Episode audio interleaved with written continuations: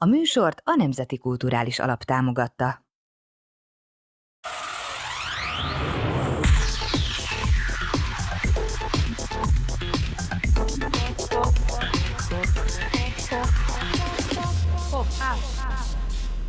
Sziasztok, ez a Pop App, a Peron Tehetségközpont podcastje, immár nyolcadik alkalommal, vendégem pedig Cserteg István. Szia! Üdvözöllek, Lilla.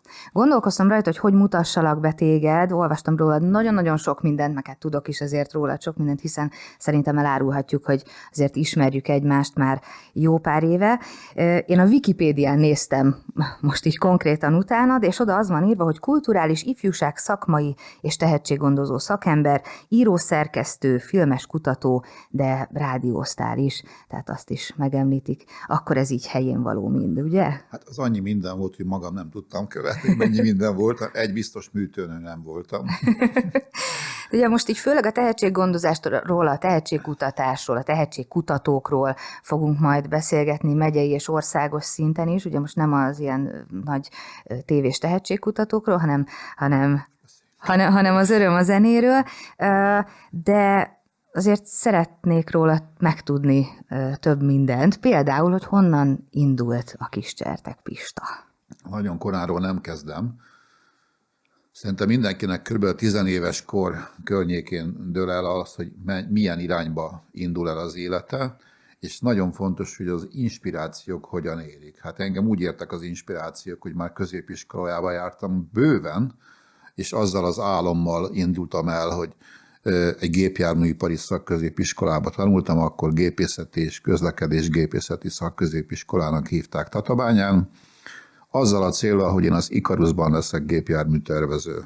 Na most az iskola közepe, ez teljesen megborította az élemet, életemet, mert hogy nyilván kiderült, hogy az Ikarusban egy ilyen teljesen szakmai számításokkal, matematikával tűzdelt emberre van szükség, ami nekem nem annyira ment, bevallom őszintén. De azért a buszok iránti szenvedélyed az, az megmaradt. Az megmaradt, az forever, igen, az egy nagy szerelem maradt, és hát hogy az iskolában úgy telt az életem, hogy kiderült, hogy a, a tervezésnek ugye nagyon sok fajta munkája van. Én a karosszéria terveket megpróbáltam, és hát egy ideig elhalmoztam a tanáraimat azzal, hogy én ikarusz terveket készítettem karosszériára.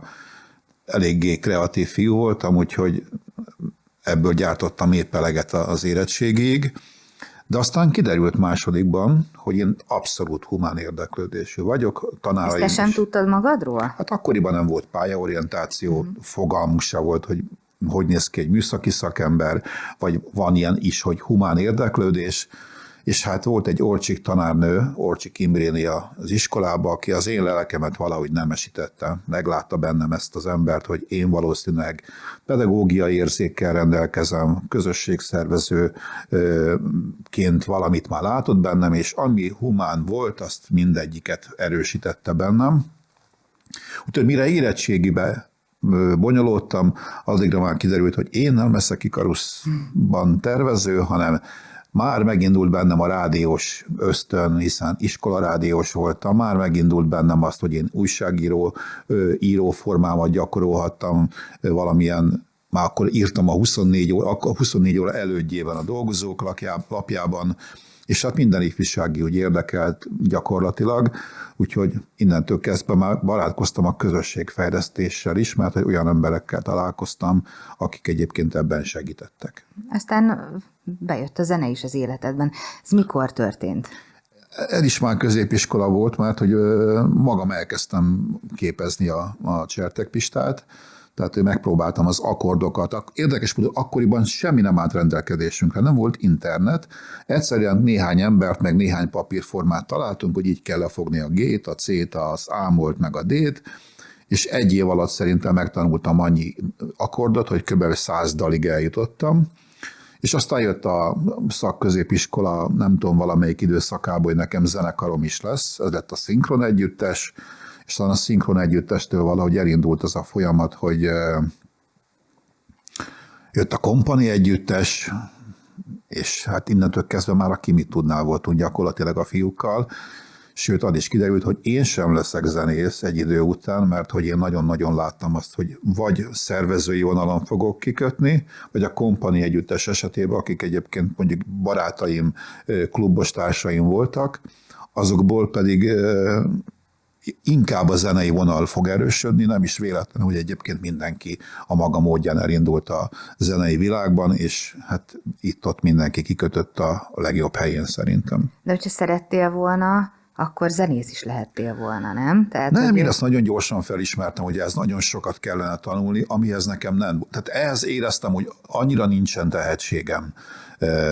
Sokkal jobban vonzott az, hogy Beatles együttes, ez volt a kulcs, tehát egy megfelelő időpontban szintén szakközépiskolás koromban bejött a Beatles együttes, az olyan volt, hogy megtörte a szülői akaratban az olasz slágereknek a harmóniáját, és ebbe a Beatles gyakorlatilag belecsapott, és akkor egy gondolat is átsuhant a fejemen, hogy ha a Beatlesnek volt egy menedzsere, akkor én is lehetek menedzser, és ez is egy ilyen 90-es évek eleje közepére beérett, hogy a kompani együttesnek a menedzsere voltam, amit gyakorlatilag végig kísértem úgy, hogy kompani együttes, aztán Grogenre változtatták a nevüket, aztán megalakult közben a Peron, kicsit előre futunk most az időben, de hogy a Peron Hungaroton gondozásában megjelent az Új lenyomatok című lemez, ki mit tud megjelenések, ki mit tud televíziós felvételek voltak, aztán elindultunk a zenekarra a külföldre, úgyhogy ez így viszonylag egy ilyen nagyon gyors fejlődés volt több éven keresztül,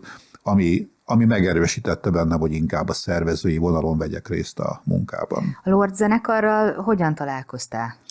Ezt is olvastam rólad, hogy az országos levelező klubjának voltál a vezetője. Ezt például nem tudtam rólad, amíg most utánad nem néztem igen, részletesebben. Itt van egy Lord lemezéten elő, felpillantottam, hogy igen, nagyjából az volt az a lemez, amik mielőtt én befejeztem is elköszöntem, egy klasszikus Lord együttesnek lehettem egyébként az országos Lord levelező klubjának a e, Tatabányai klubjának a vezetője és az országos klubhálózatnak a főnöke Seresévivel, Hát ez meg egy rendkívüli kihívás volt, hogy egy vidéki nagyon-nagyon jó zenekarnak, amelynek nagyon jó közönségbázisa van, hét klubjuk volt akkor gyakorlatilag, ugye akkor még Csehszlovákia volt, és a Sávói klubtól kezdve a Sárvári klubig, a, a Tatabányai klub, a Budapesti klub, és lehet sorolni egészen Makóig, Szegedig a vonulatot, és egy gyakorlatilag mi elkezdtünk egy olyan közösségfejlesztést az évivel, amelyben ezeket a klubokat összetartottuk, megjelentettünk a Lord Együttesnek Lord újságot, Balatonvilágosan Lord táborokat szerveztünk, és hát ebben mindenfélét, tehát itt filmforgatástól kezdve a legjobb játékokig mindent lejátszottunk, és hát ennek is volt egy ilyen finitója, amikor azt mondtuk, hogy már nem tudom követni ezt a dolgot, de még a Molnár Éva Magyar Rádiós szerkesztő megcsinált egy ilyen kis aranyos Lord könyvet, amiben nyomot hagyott abban, hogy ez az egész Lord hálózat bekerült emlékekkel, élményekkel, és hát ez, ez egy nagy dolog. A Lordnál szerintem ez a mai napig működik, hogy a, talán a legjobban bánnak a közönségükkel Magyarországon. És aztán jött a Peron tehetségkutató, vagy most túl nagyot ugrottam az hát időben? Peron Azért volt, volt még. Alap, volt, alapítvány 90-ben, ugye? 90-ben az Egyesület jött létre, Igen. és aztán ugye 93-ban pedig a Peron. Hát ez pont a Lord, tehát akkor, amikor a Lordot befejeztem, akkor már éreztem, hogy a nagyon-nagyon vonz az a tehetséggondozás, tehetségkutatás, akkor már sokat jártam a Magyar Rádióba, Berki Tamáshoz, Viktor Mátéhoz, akik egyébként egyszer csak azt mondták, hogy napista, itt a kezem a válladon, innentől kezdve te viszed tovább. Ugye ők jártak zsűrizni mindenhova, és hát a zenekaroknak a jó támogatása, a jó segítése, az nagyon-nagyon fontos volt, és először megalakult egy Peron Music Egyesület Tatabányán, amely ezt átvette eztnek a gondolatát, úgyhogy el is kezdődött egy ilyen hosszú folyamat, amelyben felépítettük a, az első tehetségkutatónak az alapjait. Ugye mindig, mindig volt valami indok. Tehát az, hogy voltak a tehetségkutatók a televízióban, de azt mindenki tudta, hogy ezek a tehetségkutatók úgy jöttek létre, hogy tudták, hogy kérek kell nyerni. Uh-huh és ma is ezért ne, el, élesen elválik ez a történet, hogy a televízióban folyó tehetségkutatás nem az, amit a szakemberek csinálnak 26 tehetségkutatóval az országban. Persze, egész másról szól. Hát egyik show business, a Igen. másik meg valódi tehetségkutatás, úgyhogy mi ez utóbbinál landoltunk, és hát összekötöttük a kapcsolatunkat a Magyar Rádióval, a szakemberekkel, és megalapoztunk egy olyan tehetségkutatásnak az alaprét, amely valóban mérhető szempontok alapján a zenekaroknak nem csak egyszeri fellépést, hanem már folyamatokat segítve indítsuk el őket olyan úton, ahol tapasztalatokat szereznek, ahol sikert érnek el, ahol egymást is megismerhetik, és közösen együttműködhetnek valamiféle célok mesdjéjén. Úgyhogy 93 volt az, amikor egy tragikus eset bekövetkezett.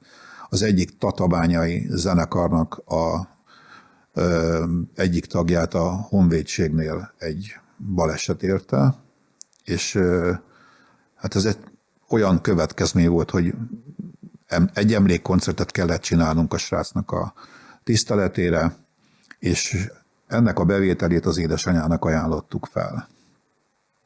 És akkor azt mondta Pannika, hogy ő ezt nem fogadja el, viszont abban nagyon szívesen közreműködik, hogy fordítsuk egy alapítvány javára, amely a tehetséggondozást segíti, és így jött létre többet magammal, többes segítséggel a Peron Music alapítvány 93-ban.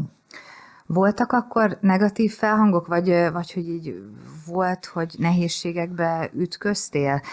Vagy hogy azt mondtad, hogy jó, hát akkor nem is csinálom tovább, vagy ez mindig, tehát annyira eltökélted magad, hogy ezt véghez viszitek, hogy ez, ez, ez így, vagy bent, mint a karikacsapás? Nem, hát nyilván voltak nehéz pontok mindig az ember életében, voltak gáncsoskodók, de azt gondolom, hogy szerintem te is ismersz addigra, hogy mint a bika, ereje, tehát végigvittük ezt, nyilván sokat magammal, tehát nem egyedül volt ezt a történet, de hogy egy alapítványt felépíteni marketing szempontból, teljesítményben, feladatokban, élményekben adni, hát is ugye hozzá kell fűzni ezt a dolgot, a Tatabánya a 90-es évek elején, ugye rendszerváltozás után vagyunk, akkor elvárás volt a városban, hogy a fiatalokkal valaki foglalkozzon, és a, nem azt mondom, hogy szinte egyetlen, de hogy nagyon kevés olyan egyesület alapítvány volt akkor, aki valóban a fiatalokkal tudott foglalkozni, és sikert tudott nekik valamiféle módon biztosítani.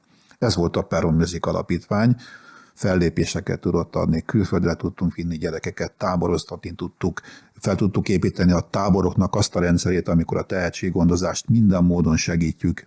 Megalakult az első Peron tehetségkutató, amelyben az első alkalommal kétnapos volt a rendezvény, ahol két napig zenekarok folyamatosan léptek fel. És hát Tehát olyan, már az első is annyian jelentkeztek? Hát rengeteg. Hogy... Hát annyi, annyira szükség volt az embereknek, hogy egyáltalán, tehát hogy a tehetséggondozás már akkor egy olyan igény volt, hogy valahol törjünk már ki, valahol legyünk, legyünk mások, vagy legyünk azok, akire, amire fel lehet, akire fel lehet nézni. Hát vagy amire gondolom a rendszerváltás után azért nagyobb igény is volt erre, vagy ki voltak éhezve volt. a fiatalok arra, Abszolút hogy óriási ilyen. elvárás volt, a belegondolok abba, hogy mennyi mindent csináltunk, tehát nem elég, hogy tehetségkutató volt a Fúzió Fesztivál Tatán a Várban, a Varga Vilivel, amit csináltunk, tehát az három éven keresztül, azt majd el se lehet képzelni, hogy milyen kevés pénzből a mekkora rendezvény volt, tehát a Sziget Fesztivál előtt indult a Tatai Várban a Fúzió Fesztivál, és a Gerendai Karcsi lejött minket megnézni, hogy Tatán hogy csináljuk a Fúzió Fesztivált.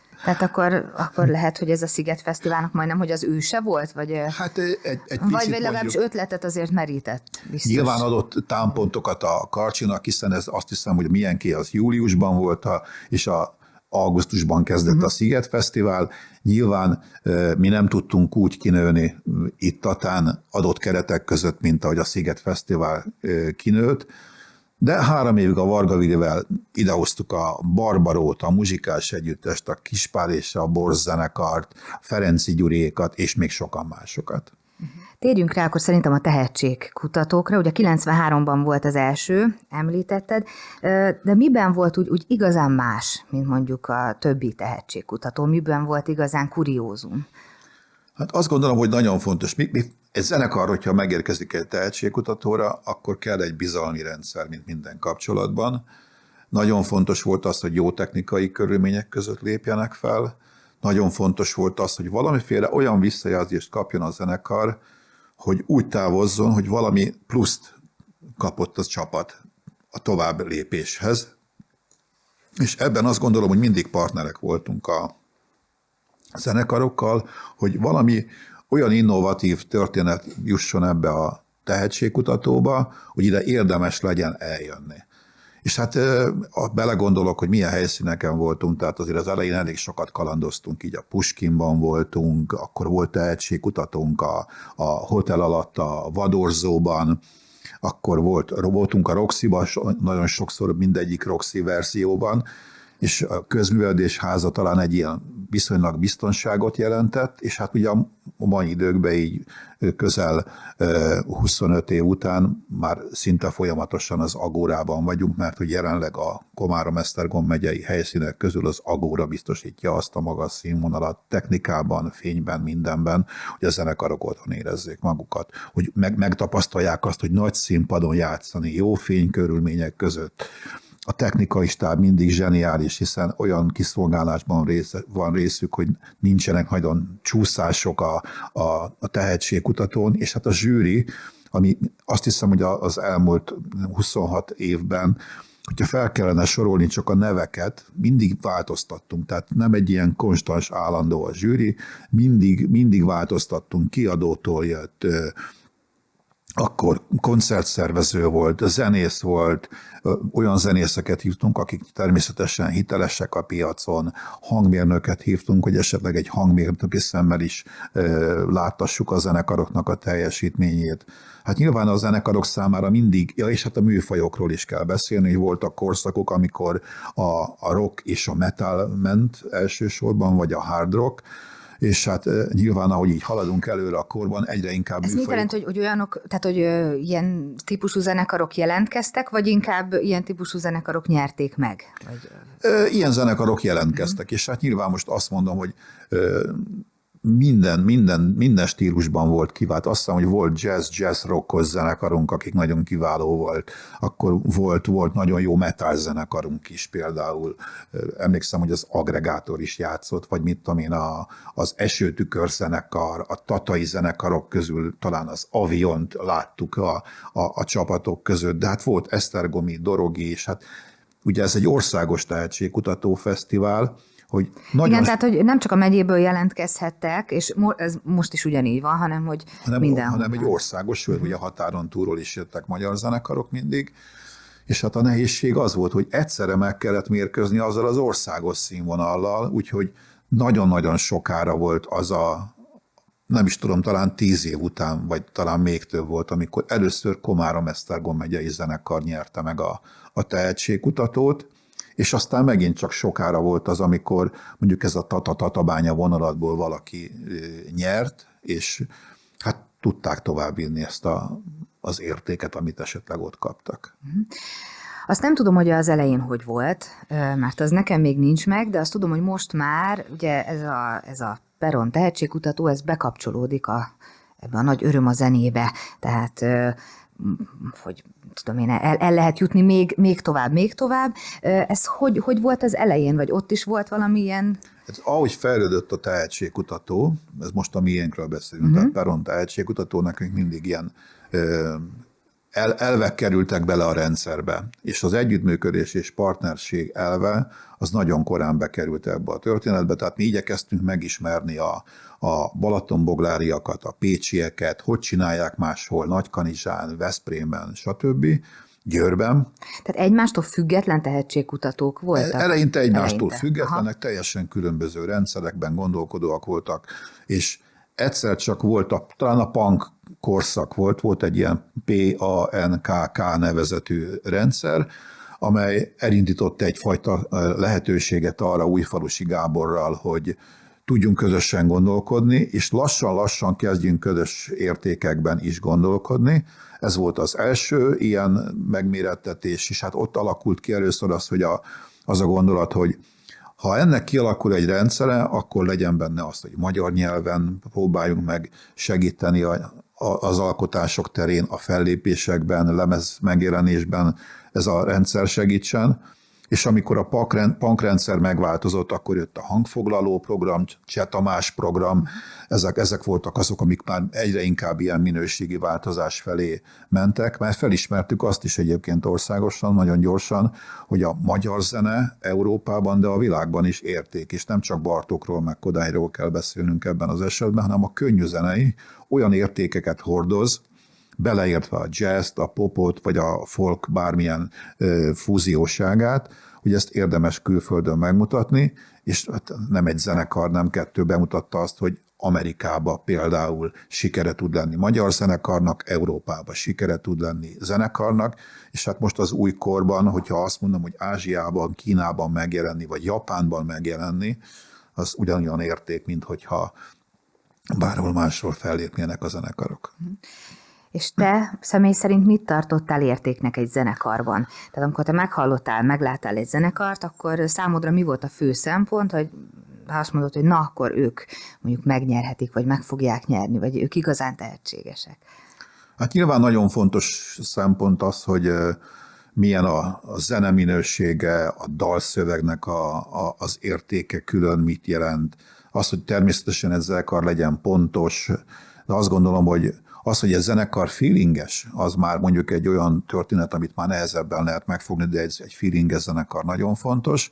És tehát hát az, a... hogy olyan színpadi megjelenés is legyen, hát hogy abszolút, az magával abszolút. ragadja az ember. Így van, tehát egy zenekarnak azt hiszem, hogy mindenkor fel kell fogni azt, hogyha színpadra kerül, akkor neki ott sugározni kell egyfelől. Tehát olyan megjelenést kell produkálni a, a hangszerével, a ruhájával, a stylisttal, a hajával, amitől ő nem, nem azt mondom, hogy feltűnő, de érdekessé, izgalmassá válik, hiszen a, tudjuk, hogy a ha képernyőre kerül valaki, akkor a színeknek jelentősége van, a ruházatnak jelentősége van, marketing szempontból szinte mindennek jelentősége van, és ami nekem nagyon fontos volt, egy zenekar számomra akkor izgalmas vagy értékes nagyon, hogyha az megjelenik valamiféle rádióban, tévében, és másnap az emberek elkezdik dúdolni a dalt. Minimálisan arra figyelnek, hogy ez a dalszöveg belemegy az embernek az agyába, és én azt gondolom, hogy abszolút így szocializálódtam, és most tök mindegy, hogy mire gondolok, hogy Rolling Stones vagy Beatles volt, vagy Abba, vagy Boniem, vagy bármelyik megyei zenekar,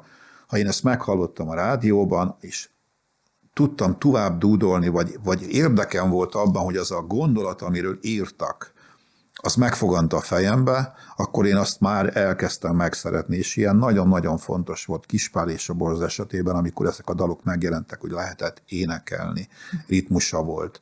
Vagy most mondok mást, ami padödő zenekar elénekelte a Jó reggelt című dalát a rádióban, én azt egész nap fújtam, és hát ez ilyen fertőzésszerűen kell megjelennie szerintem egy-egy zenének, akkor van értéke egy dalnak, hogyha az valahogy tovább ilyető. Mm. Mennyire változtak a fiatalok, illetve a zenélési szokásaik, vagy esetleg a, a tehetség mértéke mondjuk 93-hoz képest? Mert azért, azért itt azért tényleg elég sok évről beszélünk, majdnem 30-ról.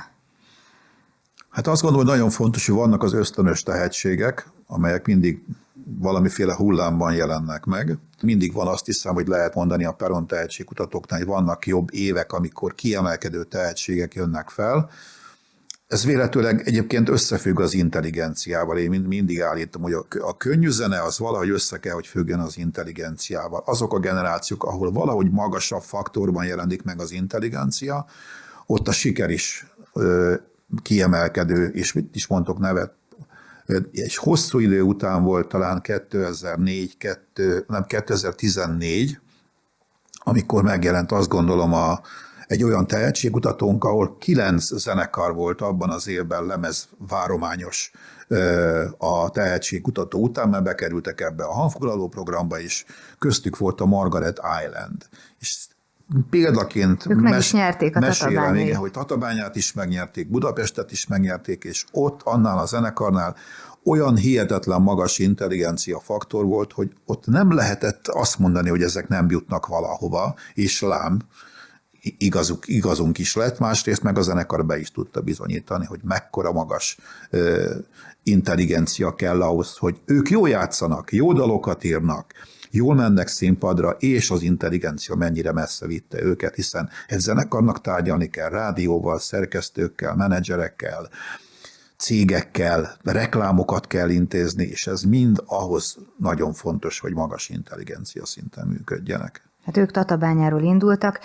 Tudnál-e még említeni ilyen zenekarokat, akik, akik megfordultak a tehetségkutató? Hát mindenképp ki kell emeljem, azt gondolom, hogy Szatmári Julit, aki egyébként szintén azt gondolom, hogy nagyon sok szakember megköszönte nekünk, hogy a peronon feltűnt a Szatmári Juli. Neki egy te, te, egyszer felhívott telefonon egy, hát hogy ő egyedül van, egy gitáros szombathelyről, és hogy hát tudja, hogy zenekarok lépnek fel, de hogy ő jöhet el. Mondom, miért ne jöhetnél? Abszolút, gyere el és Lám megnyerte a Peron tehetségkutatót, ő is megnyerte a budapesti döntőt egyébként, és hát annyi mindent csináltunk együtt közösen, tehát nem tudom hányszor voltunk közösen Erdélyben, Tatabányára eljöttek különleges videoklipet csinálni a zenekarral, annyi örömben volt részünk, és hát én aztán végül is sajnáltam, hogy jött egy német férfi, Júli beleszerelmesedett, és Németországban lakik azóta. Szóval azért nem hallok róla mostanában. Ezért nem hallasz róla, így van, sajnos elvitték a, a csajszét.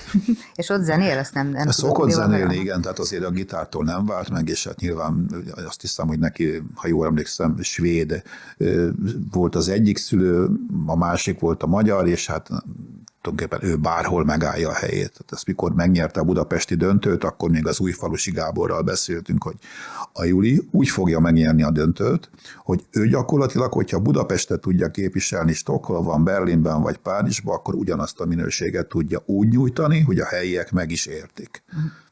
Hát sajnos nem mindig így. Említetted az előbb Erdélyt ott is van tehetségkutató, Peron tehetségkutató, de több helyen erről is mesél, hogy ez, ez hogy jött, hogy, hogy terjeszkedjetek határon túra is. Hát a Peron stábja az mindig ilyen terjeszkedős volt, hogy mindig még, még lehet többet, vagy jobbat, vagy magasabb színvonalat hozni akkor. De ennek konkrétan egy tragédia volt az előzménye, hiszen 2005-ben volt a székelyföldi árvíz, ahol elmosott mindent a, a nagy eső, és hát éppen akkor készültünk abban az évben civil szervezetekkel ismerkedni Székely udvarhelyre, és hát gondoltuk, hogy ha megyünk, akkor valamiféle segélyt vigyünk. Tatabányán csináltunk egy ilyen koncertet a, a székelyföldi elviszkárosultak javára, és azt a pénzösszeget kivittük Székelyudvarhelyre és utána még három évig vittünk ajándékot karácsonykor, nem, tehát nagyon sok minden összejött, és folyamatosan szállítottunk ki mindent a gyerekeknek, és egy idő után, mikor már ez a kapcsolat ment három éve, akkor kitaláltuk, hogy a zenekarok cserélhetnek kapcsolatot, kiártak zenekarok innen megyéből Székelyudvarhelyre, és aztán a környékére is, aztán onnan is jöttek gyerekek hozzánk, és amikor már táboroztattunk, azt hiszem három, három ilyen autóbusznyi embert vittünk ki peronnal, hogy fedezzük fel Székelyföld szépségeit, akkor felveteztük, hogy úristen, mit kellene még csinálni annak érdekében, hogy ez a kapcsolat még izgalmasabb, még jobb legyen, még tartalmasabb, és nem volt Székelyudvarhelyen, vagy egyáltalán Erdélyben egy tehetségkutató sem még. És akkor 2012-ben érkeztünk ahhoz a ponthoz el, hogy ugyanezt megcsináltuk, hogy a legjobb hangmérnök, legjobb hely, legjobb technika, legjobb partnerek, és így találtunk az Udvarhelyi Fiatal Fórumra, ahol elkezdtünk egy sorozatot Székelyföldön, tehát a Székelyföldi Peron tehetségkutató létrejött, és most már a tizedik lesz ebben az évben, hogyha jól emlékszem, nem a következő évben, bocsánat, tehát 2022 lesz a tizedik év, és ennek sem volt ez a megállója, hogy most megelégszünk ezzel, mert egyszer csak kitalálta valaki, hogy Kolozsváron szintén van egy tehetségkutat, hogy azoknak lehetünk-e partnerei. Így lettünk az erdélyi legszebb magyar dalpartnerei, aztán jöttek fiatalok Marosvásárhelyről, hogy mit szólnánk, hogyha ott is lenne egy tehetségkutató, de ők roksuliban is gondolkodnak, és mondtuk, hogy jó, vizsgáljuk meg, és a következő évben már Marosvásárhelyen is kezdtünk egy ilyen gondolkodást, és először meg is ijedtünk, hogy nem leszünk egymásnak konkurenciája, de hát Erdély rendkívül nagy. Nagy, persze. Tehát simán elbírtuk, hogy akkor ugye nem, nem is mondom, hogy mi a, ugye a Debreceni Rocksulival is partnerségben vagy, voltunk, vagyunk, leszünk mindig. Dolgoztunk szakemberekkel gyakorlatilag minden, mindenhol a Kárpát-medencébe, és előbb-utóbb így kialakult a történet, hogy a, a hangfoglaló program, illetve az Öröm a zene programnak a munkatársai megbízták a Peron Music Alapítványt, hogy kezdjük el mi fejleszteni, tehát erre már nekik nem volt gondjuk, idejük, nekünk meg volt a partneri rendszerünk, és elkezdtünk gondolkodni, hogy a Kárpát-Pedence magyar lakta területein is legyen magyar könnyűzenei tehetségkutató, és már azt kell mondanom, hogy Kárpát-medencében 26 tehetségkutató van, ez mind magyar zenekarokat szolgálja, és a hat határon túli tehetségkutatót ezt a Peron alapítvány partnerségben kezeli, gondozza, és azt gondolom, hogy bár mindegyik fejlesztésre szorul nyilván, mert ugye mindig fejleszteni kell ezeket a tehetségkutatókat, de hogy működik is, vannak zenekarok, hál' Istennek. Székelyföldön, Kárpátalján, Vajdaságban és felvidéken is. Azt még mondd hogy ezek hogyan kapcsolódnak be az Öröm a zene ö, nagy gépezetébe. Tehát, hogy ö, hogy jött az együttműködés a remóékkal, vagy, vagy ez, ez, ez, így, ez így hogy alakult ki, hogy így összefűződik ez a sok-sok hazai és határon túli tehetségkutató egy nagy egészé, ha jól fogalmazok. Igen, igen. Hát ez azt gondolom, hogy talán Remónak, Újfalusi Gábor volt először egyébként a összekötő elem, tehát ő mint egy ilyen cement fogta össze ezt a magyarországi részt, és talán nála kezdődött el a gondolkodás azzal, hogy lépjünk ki a Kárpát-medencébe, hiszen azt gondolom, hogy talán megéreztük azt, hogy a határon túliaknak is van alkotó ereje ebben a dologban, és aztán a, volt egy év, amikor sajnálatos módon elvesztettük az újfalusi Gábort, és a Remó vette át ezt a cement szerepet, a kötő, kötő, összekötő szerepét, mégpedig nem is akármilyen módon, tehát aztán tudatossá vált ez a történet, hogy nagyon fontos a határon túli magyar lakta területeknek is ilyen tehetségkutatót biztosítani, és hát ennek az indoka egyébként talán a legfőbb indoka éppen a Bagosi Norbi, a Bagosi brothers hiszen a, az, az a terület, ahonnan ők jöttek, a Gyergyói medencéből, ők, ők váltak először nagy zenekarrá Erdélyben. Na most ez mit jelentett konkrétan, hogy a, a székelyföldi peron tehetségkutató megjelentek a magyar nyelvű zenekarok. Mégpedig nem akármilyen szövegekkel, tehát hogyha én visszatekintek ezekre a zenekarokra, a Dreamlandre, a Nossugárra, a, az Elendil zenekarra, Hát olyan, olyan dalszövegeket írnak a srácok Erdélyben, hogy az valami elképesztő, és hát szerényen mondhatom azt nyilván, hogy a Bagosi Norbival is elkezdtünk dolgozni, mert ők már nagy zenekar voltak, amikor eljött a Bagosi Norbi zsűrizni Székelyudvarhelyre, hogy, hogy mindenki, aki ott felül, felülemelkedik, egyfelől mindjárt lehet belőle sztár, még pedig miért? Vannak erdélyi rádiók, vannak erdélyi televíziók, nekünk csak ki kellett választani a tehetségkutatóval ezeket a zenekarokat, és automatikusan felkarolták a rádiók őket, tehát hogyha elkészült egy hangfelvétel, mehettek stúdióba, mehettek rádióba, hívták őket a Marosvásárhelyi Kotta műsorában, és hát nyilván fesztiválokról még nem beszéltem egy szót se, hogy az erdélyi fesztiválok azonnal mazsolázták ki a dolgot. Tehát a legnagyobb ilyen élményem az volt, hogy a Dreamland nevű akkori fiatal, talán iskolásokból álló zenekar már nyert Székelyudvarhelyen, egyébként belőlük is nagy zenekar lett, később a négyes street alakult belőlük, és belőlük is nagy zenekar lett, hogy az Omega, amikor még mindenki élt, Székelyudvarhelyen 15 ezer ember előtt játszott, és kitettek előzenekarra, a Peron tehetségkutató győztese a Dreamland játszott előzenekarként 15 ezer ember előtt. Akkor azért ez hatalmas lehetőség nekik is, szóval érdemes volt elindulni. Hát ez legalább egy indításban nagy dolog az, hogy hát én azt gondolom, hogy egy ilyen 20 éves vagy 18 éves fiatalnak felfogni, hogy én most kimegyek a színpadra, magyarul beszélek Erdélyben, magyarul éneklek Erdélyben, és az Omega előtt játszhatok az Omega technikáján 15 ezer embernek. Hát azt gondolom, hogy ennél nagyon marketing fogás nem, nem is nagyon kell. Tehát akkor már azok, azok a zenekarok is nyernek, akik elmennek egy-egy ilyen tehetségkutatóra, nem csak azok, akik aztán utána tovább jutva mondjuk megnyerik az öröm a zenét, tehát azért ezt hangsúlyozzuk, hogy, hogy nem csak ők kapnak lehetőséget, hanem, hanem a, a többiek is azért, akik hát tehetségesek, az valahol utat tör magának. Hát egyrészt mi mindig szorgalmaztuk, hogy egymással dolgozzanak. Tehát az a legjobb munka egy zenekarnak, hogyha a saját korosztályába találnak partnereket.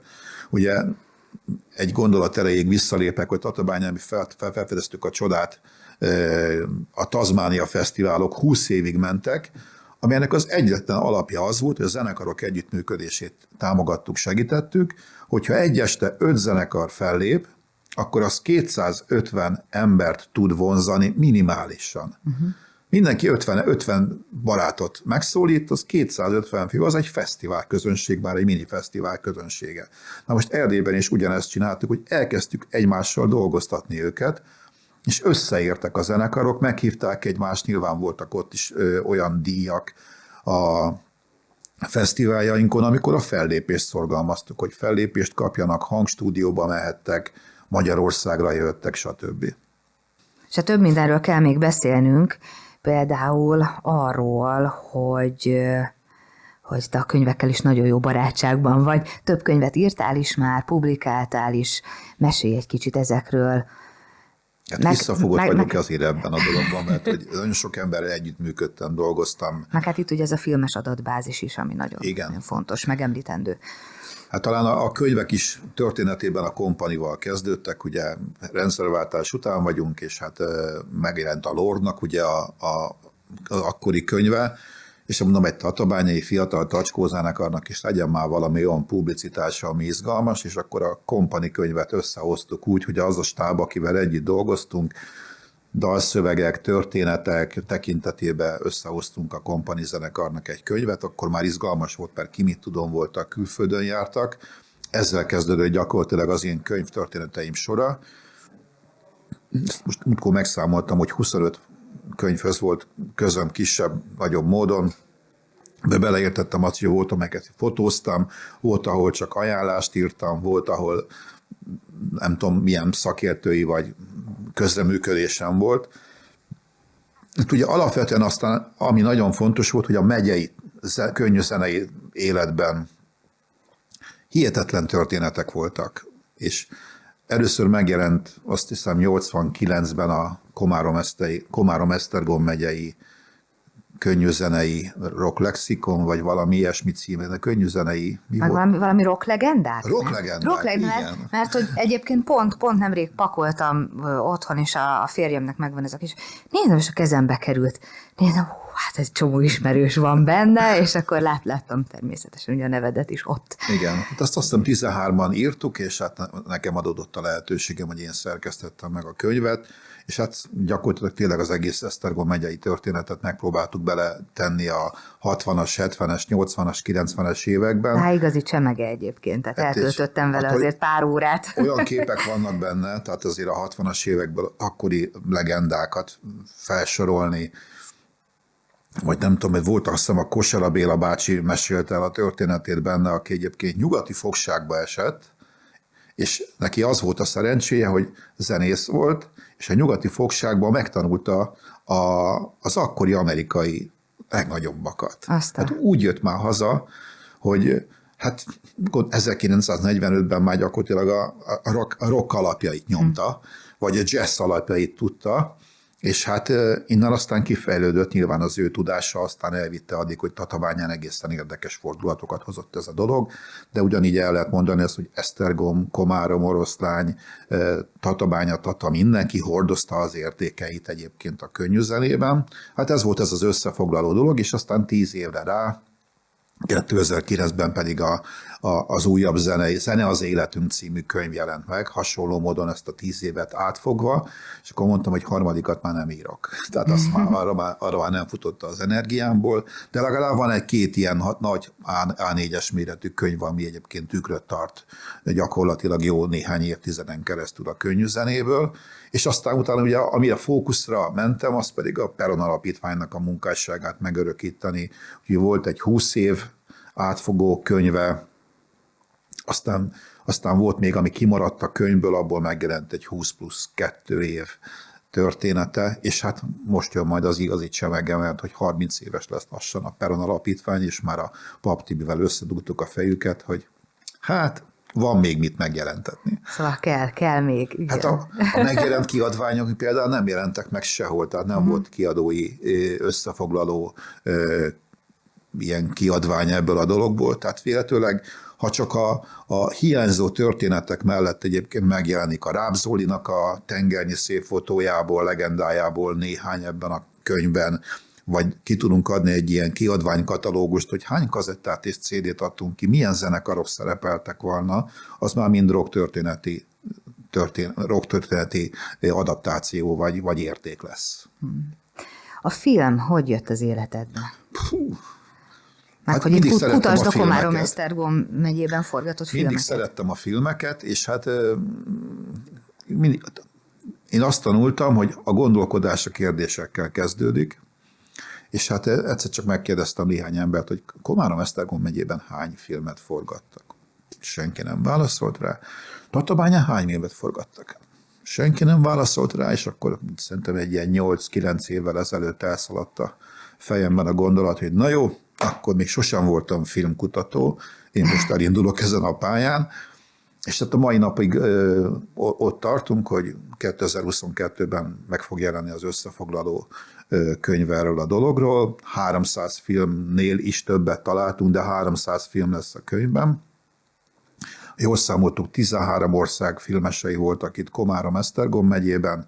Ez folyamatosan 1917-től mai napig jönnek-mennek Japántól, Kanadáig, Spanyolországtól, Dániáig a filmesek Komárom, Esztergom megyébe, és hát itt most már a mai napig azt gondolom, hogy a legújabb filmeket, csak hogyha a Vaják című filmet említem, hogy Tatán forgatták, de Tata a 300-ból azt hiszem több mint 80 filmet Tatán forgattak amikor így elkezdted ezt az egészet, hogy na akkor most ezeket felkutatod, hogy fogtál hozzá? Mert azért egy átlagember úgy, na jó van, akkor így most, hogy, hogy kutattál ezeknek utána, hogy Hát volt, volt néhány szakember itt Komárom Esztergom megyében, aki valami, tehát adott támpontokat, tehát Tatának Körmendi Géza bácsi, az azt hiszem, hogy öt filmet megemlített mindig a kiadványaiba, Tatabányán is tudtunk egy-két filmről, és akkor elkezdtem filmeket nézni. Hát az első forma nyilván a, a YouTube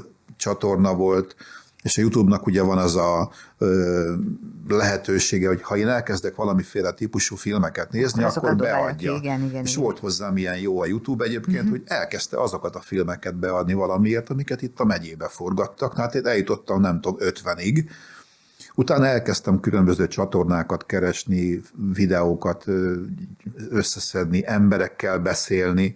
Tehát a, a könyvben, hogyha jól emlékszem, akkor közel ilyen 150-200 emberrel beszéltem, hmm. hogy mit tud filmekről. Utána még, még, még folyamatosan kerestem olyan felületeket, ahol már külföldi filmes csatornákat is megnéztem. Tehát a, a legizgalmasabb az volt, amikor már addig eljutottam, hogy az itt forgatott, de nem ismert filmeket Németországban, vagy Spanyolországban, vagy máshol találtam meg csatornákon, és hát az valami elképesztő élmény, amikor tudod, hogy a, a Piris Boros Jenői eg, eg, Egré másolat vár, ugye ott forgatták az egri csillagokat annó, ott még hány filmet forgattak, és abból még hány német volt, vagy majkra hány filmes társaság jött hogy, hogy forgassanak, és hát egy idő után elszabadul az emberbe a pokol, hogy te már csak ilyen filmeket nézel, ami uh-huh. valamiért izgalmas volt, és hát megmondom őszintén, hogy a, a sors ilyenkor már kegyetlen, hogy ezt a kutatást nem lehet abba hagyni. Ez csak úgy fogod, és egyszer csak így belemegy az arcodba a film. Tegnap előtt este Mészáros Mártának a, az egyik filmét vetítették, a napló gyermekeimnek azt hiszem éppen, Nézd, jön a film, és első kockákba Esztergom légi felvétel. Mondom, ez még benne sincs a 300. Tehát akkor még, még lehet, hogy azon kívül, ami, amiben még, még több filmet forgattak? Csak Persze, most hát egy, aha. tehát ugye a, ugye a magyar televíziónak van egy archív felülete, ez az M3-as mhm. csatorna és a hozzátartozó archív felület, ott mindig újabb és újabb filmek kerülnek elő, mert hogy dolgozza fel a filmeket a magyar televízió. Akkor van a Nemzeti Film Archívum, akik szintén mindig folyamatosan dolgoznak fel ugye régi filmeket és digitalizálnak, úgyhogy ennek se vége, se hossza nincsen, és váltig állítom egyébként, hogy Komárom-Esztergom megye ezzel a 76 településsel világrekord. Egyrészt a legkisebb megyé vagyunk a világban, másrészt, hogy a 76 településnek szerintem alig tízben nem forgattak. Mindenhol forgattak valamiféle filmet, és ez egy világrekorder megye, bevallom őszintén, és hát Egyébként ezt rendkívül lehet élvezni, ezt a kutatást. Azt gondolom, hogy valamikor meg is fogalmaztam, hogy lehet, hogy 50 fölött szinte mindenkinek valami kutatás elindul, mert hogyha valaki családanya, akkor elkezdi kutatni a mamának a receptkönyvét, és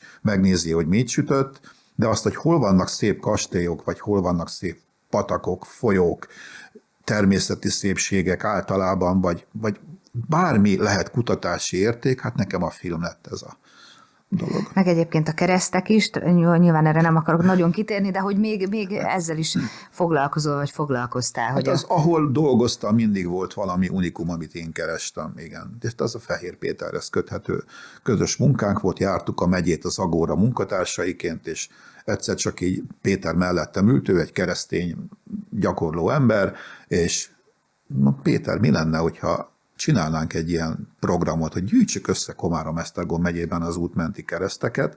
Aztán egyszer csak lejött az NMI-nek az országos szakembere egy ilyen konferenciáról, éppen erről beszéltünk, Mondta neki, hogy ez annyira tetszik, hogy ezt ő országos programmá teszi, úgyhogy Magyarország összes útmenti keresztjét összegyűjtötte az NMI hál' Istennek. Atyavileg, atyavileg. És még a kicsit a, a filmekre visszatérve, vagyis a könyvre visszatérve, ezt, ehhez mikor juthat majd hozzá az, akit, akit érdekel, és hogyan, mi módon? Hát nagyon nagy szerencsém van ebben, mert hogy 2022. novemberében tervezzük a könyv megjelenését. A fő, tehát a fő kiadója ennek a József Attila megyei és városi könyvtár lesz, a fő támogatója Komárom-Esztergom megye, és ebbe az a legfőbb cél egyébként, hogy Komárom-Esztergom megye 76 településére eljusson a könyv. Jól emlékszem, 2000 példányt terveznek megjelentetni, úgyhogy gyakorlatilag a könyv, aki, aki itt filmet szerető, annak mindenkinek lesz ilyen könyv Komárom-Esztergom megyében.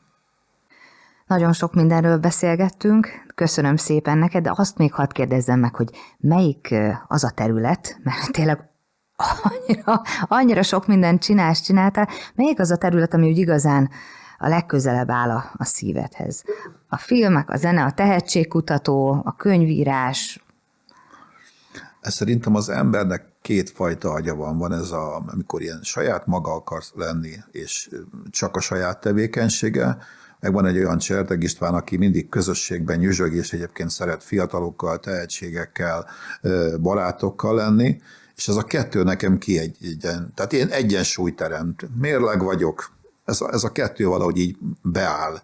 Mm. És hát nyilván mondhatom azt, hogy a legjobb, amikor itt a Peron Tehetség Központban van egy rendezvény, itt nyüzsgünk, és mindenki csacsog, viccelődik, zenél, tök aranyos a, a nyüzsgő üde élet, ez rendkívül vonzó számomra, és másrészt meg el tudok merülni egyébként a modellautóbuszoknak a nézedés, nézelődésében, hogy ez a filmes dolog engem napokig le tud kötni, és akkor könyvet olvasok, filmet nézek, rakom össze az információkat és összefüggéseket. Hát szuper.